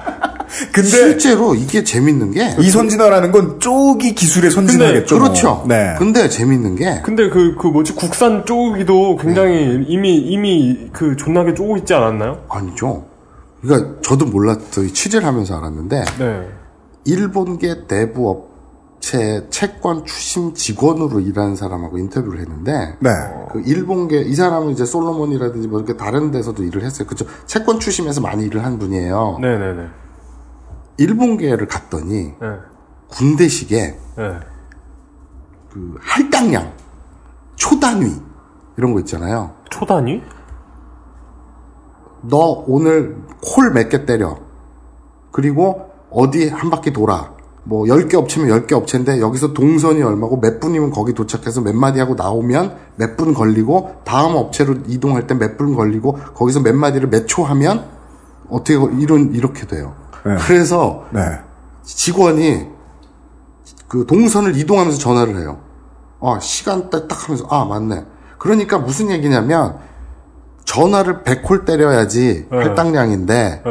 70콜만 때리면 그, 게으른 거예요. 할당량 못 채운 거예요. 어. 그리고, 뭐, 저, 저거를 줘요. 그, 저, 뭐라 그러냐. 그, 할당량, 그, 15일을 기준으로 하거든요. 네. 얘가 연체를 해서 15일 넘어가면 악성 채권으로 분류가 돼요. 어. 악성 채권이라는 건 뭡니까? 돈 못 받을 것 같은 채권, 불량 채권. 아, 쪼기 시작해야 되는 거. 그렇죠. 그러면 15일 전까지는 그냥 늦을 수 있다고 생각해서 한두 통 하다, 하다가 네. 15일 넘어가면 계속 전화를 하는 거예요. 어. 그리고 이제 그, 그, 앉아서 계속 전화만 하는 거예요. 뭐 협박하고, 남의 돈 썼으면 갚아야지, 양반아. 이런 얘기 할 틈이 없대요. 그러면요? 지금 연체도 늦었습니다. 빨리 그 전화, 그, 갚아주십시오. 예, 선생님. 띡, 제, 저 누구 누구시죠? 예, 늦었습니다. 뭐, 알고 계시고요. 빨리 좀 부탁드립니다. 딱 끊고. 네, 안녕하세요. 그러는데 계속 그 짓만 한대요. 잠깐, 이건 그, 그, 채, 채무자? 채무자를 쪼는 게 아니라 직원들을 쪼는 것 같은데요? 직원들을 쪼으니까 네. 채무자를 쪼게 된대요. 네. 원래 쪼는 일 하는 사람들은 쪼이잖아요, 자기가. 그리고 일본 선진화 기법의 그 요체는 뭐냐면요. 네. 법적인 제한을 아주 칼같이 지킨다는 거예요. 법적 제한을 칼같이 지킨다. 법적으로 규제를 할 거 아니에요. 네. 무리한 채권 추심은 하지 말라고 이런저런 구체적 제한이 있을 거 아니에요. 그러니까 9시 오전 9시에서 저녁 9시 음. 얘만 추심을 할 수 있고 저녁 9시 이후에는 음. 추심을 아, 일몰 음. 해 떨어진 이후에는 추심하면 안 된다. 음. 칼같이 지키는 거예요. 굳이 비교하자면은 돈을 갚아야 하는 사람한테 네. 어, 신체적 상해를 입히면 안 된다라는 그렇죠. 조건이 있으면 그렇죠. 자꾸 얼굴 1cm 앞까지 주먹을 댔다가 뺐다가 댔다가 뺐다가 그렇죠. 그리고 입 냄새 하, 막 어, 엉덩이를 들여대고 막. 막 몸, 몸에 손만 안 댐대. 어. 그게 바로 칼같이 지킨다는 의미예요. 아하 담벼락에서 요로 넘어가면 불법, 요로 넘어가면 합법이잖아요. 딱그 경계. 그걸 기가 그 막히게 아침, 거예요. 아침 9시 00분 0일초부터 배를 그렇죠. 누르고 막. 그렇죠. 이런. 그게 기리기리라는 일본 말이 있어요. 기리기리. 기리기리. 기리기리. 그러니까 아슬아슬이란 뜻이거든요. 그러니까 많이 들어보셨을 거예요. 기리기리 모자이크. 그래가지고 하지 마. 설명하지 마. 근데 그 딱 기리기리한 거, 아슬아슬한 거, 딱 고선. 아 거기 그러니까 반대로 뒤집어 얘기하면 네. 법적으로 하지 말라는 거 빼곤 다 한다는 거예요. 죽도록 괴롭히지만 네. 법에 어긋나는 건 아무것도 없다. 그렇죠. 그러니까 다, 달리 말하면 정말 정말 너무 괴롭혀서 죽겠지만 법은 나를 보여주지 않는. 아 그러네요. 그 표현이 맞네요. 네. 네. 그러니까 예를 들어서 음. 휴대폰을 갖고 가요. 네. 그러니까 뭐, 뭐 녹취 기계를 녹음기를 갖고 가요. 내가 추심 직원이에요. 네. 채권 추심자예요. 빚쟁이한테 가겠죠. 네. 그 채무자한테 가겠죠. 네. 그래갖고 같이 녹취를 해요. 왜냐하면 채무자도 녹취를 할 테니까 뻔히. 그, 그렇죠. 네. 그러면 욕을 하고 처음부터 욕을 한 다음에 네. 그거는 녹음해서 지워버리고 네. 상대방이 욕하면 그걸 녹취를 해요. 아. 그러니까 무슨 얘기냐면 채무자는 약자고 채권자는 강자인데 네. 추심하는 이거를 사람이 먼저 욕을 던진 다음에 녹음을 나중에 눌러. 그래 놓고서는 쌍방 폭행으로 몰아간다는 거죠. 아하. 그러면 누가 이익이에요? 강자가 쌍방이 되면 강자가 이길 거 아니에요. 네. 참 재밌는 건 우리나라 이 대부업법이나 이 법적 규제가 네. 점점 점점 심해 왔, 심해져 왔거든요. 얘들 잘 지켜요. 예전까지는 마구 심하게 했어요. 130% 받을 때. 네. 그때는 오만 짓 다 했어요. 가족들한테 전화하고 친구한테 전화하고 연체된 애가 그 자기 친구 통장을 잠깐 썼거든요. 네. 어떻게 알았는지 귀신같이 알고 그 친구한테 전화하고. 근데 그게 이제 당해보면 정말 무섭다고 하지 않습니까? 네. 예를 들면 뭐, 멀리 고향에 계신 부모님이 전화가 와서 어느 회사에서 네 이름을 대고 네. 그냥 전화를 해서 내 안부를 묻고 끊더라. 네. 라고 이제 순진하게 말씀하시면 그건 그거대로 마음이 무겁지만 부모님들이 아무것도 모르시는 분들이 아니시니까 알고 그런 말씀 전달해 주시는 거 아닐 거예요. 그러면 아마 그 서울에 혼자 올라와 있는 자식은 가슴이 무너지겠죠. 이미 그 전에 오전 9시부터 저녁 9시까지 매일같이 자기도 문자를 받고 전화를 받고 하고 있을 것이고 생활이 안 될 만큼 그렇죠. 애초에 사실 따지고 보면 일수라는 게 네. 일본에서 넘어온 거거든요. 그러니까 선진 기법은 애초에 처음서부터 일본에서 넘어온 거예요. 아. 그리고 뭐 선진 선진적이라기보다는 이거 뭐라고 해야 되나? 재밌는 얘기 해드릴까요? 미즈 사랑이라든지 미즈 원- 사랑. 그, 저, 무슨 뭐 저 여성 대출 있잖아요. 어, 예, 예. 그런 독립 상품들이 많잖아요. 네, 네, 네. 왜일까요? 왜 여대도 아니고 그러게. 여고도 아니고 대출에 여성 전문 상품들이 있을까? 우리 우리 남자끼리 대출 이런 거 없잖아요. 이유가 뭘까? 우리 진짜 뭐지? 김남훈 프로레슬러는 예전에 그 트윗에서 그런 식으로 분석하시더군요. 네. 남자에게서는 돈으로 환산할 수 없는데 여자에게서는 지금의 사회가 돈으로 환산, 환산할 수 있는 것이 무엇이 있는가 생각해 보면 것 같다. 없지 않은 면이에요. 예. 쪼으면 주부 그러면 남편 돈이잖아요. 네. 쪼으면 어디서든 나오는 게 음. 남자보단 여자한테 더 쉬우니까 회수율이 더 높다? 아, 그러니까 청취자분들한테 이거를 그 생략하는 게 되게 아쉬워요. 그러니까 왜 그렇게 고통스러운가를 이렇게 좀 많이 생략하게 되는 게 좀 아쉬운데, 아, 예. 근데 정말이지 열심히 선진 추심 기법으로 저같이 괴롭혀가면서 추심을 하면 그래도 돈이 안 나오면 그, 그러니까 저는 이거는 계속 설명하고 싶은 거예요. 내가 200만 원을 꿀 수밖에 없는 사람이야. 내가 200만 원을 진짜 꿔야 되는 사람이야. 그것도 주변 사람도 아니고 대부 업체에 꿔야 되는 사람이야. 그러면 아마 공과금이 밀리고 월세가 밀렸을 거예요. 아니면 제1은행권의 이자가 밀렸든지. 그렇죠. 생활자금이죠. 그러면은 거기에서 선이자 띄고 뭐 190만 원, 180 얼마 받으면 다 나갈 거예요. 그 다음에 매달 11만 원 갚는 거 존나 빡셀 거요. 그렇죠. 200만 원을 내가 당장 꿔서 유동성의 위기를 벗어나야 하는 사람이면 그러니까 그게 바로 악순환이고 나중에 나옵니다만 약탈적 대출이라는 네. 말이 그래서 나오는 거거든요. 그 사람을 개갈궈서 돈을 추심을 하려고 지랄을 해서 이 돈을 못 갚으면 내가 막 환청이 들리고 자다가 꿈에 뭐가 막 나오면 저 여성분을 노래방에 보내버릴 수 있다. 그렇죠. 라는 계산이 선 것이다. 그런데 우리가 얘네들을 너무 만만히 본 거예요. 근데 뭔가 다른 대법자들. 게, 뭔가 다른 게 있을 것 같아요. 그 이유. 그냥 단지 다방에 팔아버리기 쉬워서 협박하면 돈이 잘 나오니까 없지 않겠죠. 하지만 더 큰 이유는요. 뭡니까? 실제 이유는요. 네.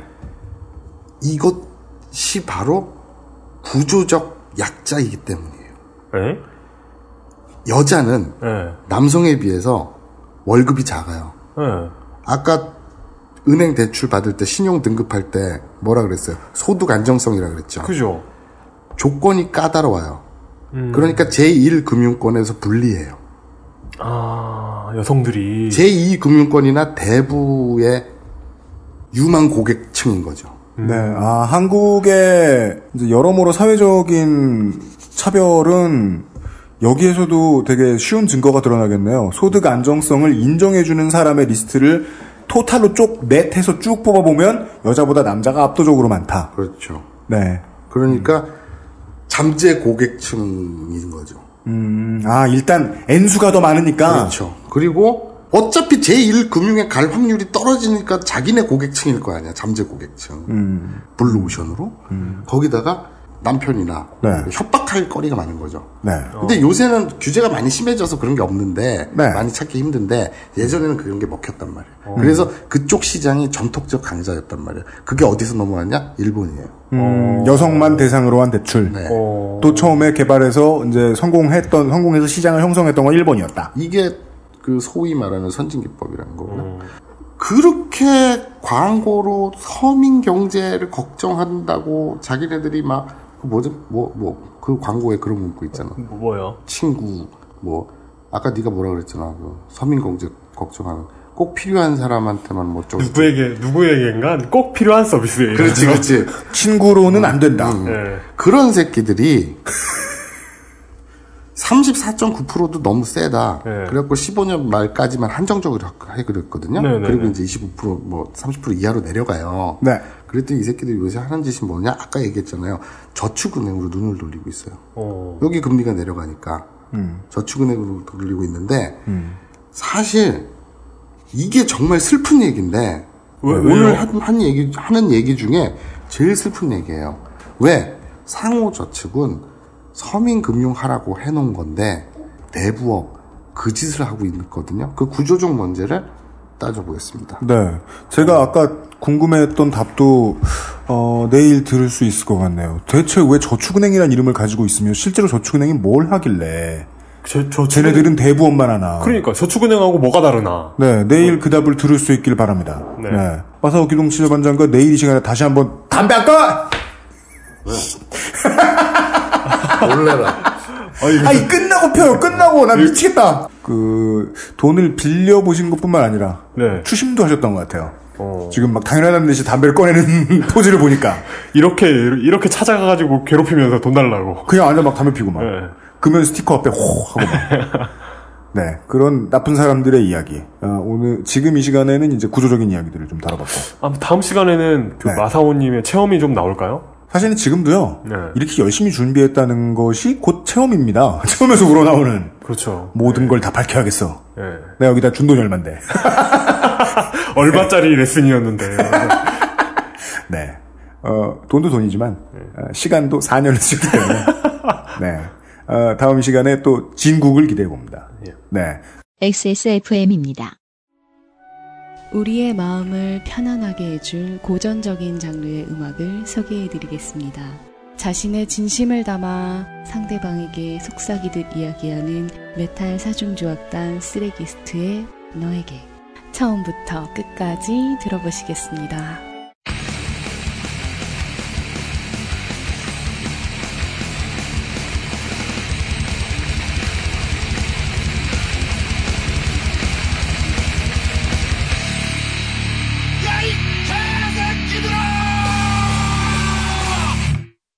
나를 힘들게 하는 상대방을 족치는 것이야말로 진정한 의미의 힐링이 아닐까요?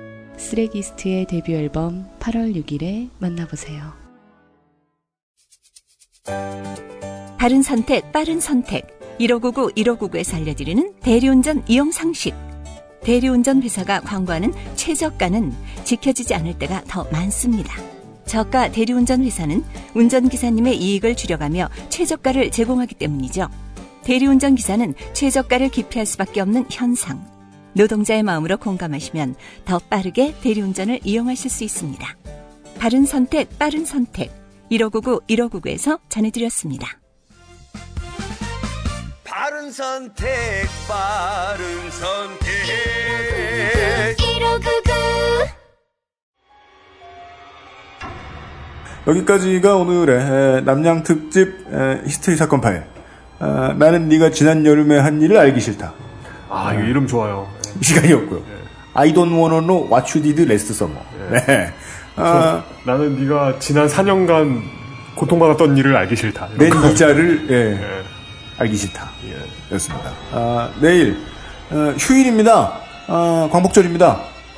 아, 자유를 되찾은 날에 우리가 어떻게 다시 자유를 잃어서 신분만 자유인인 소장농이 되었는가에 대한 이야기 한 번 더 다뤄보도록 하겠습니다. 아, PD와 상근 이용이었습니다. 감사합니다.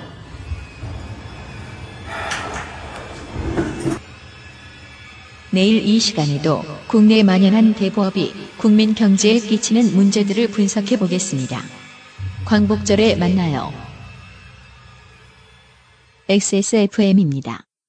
I D W K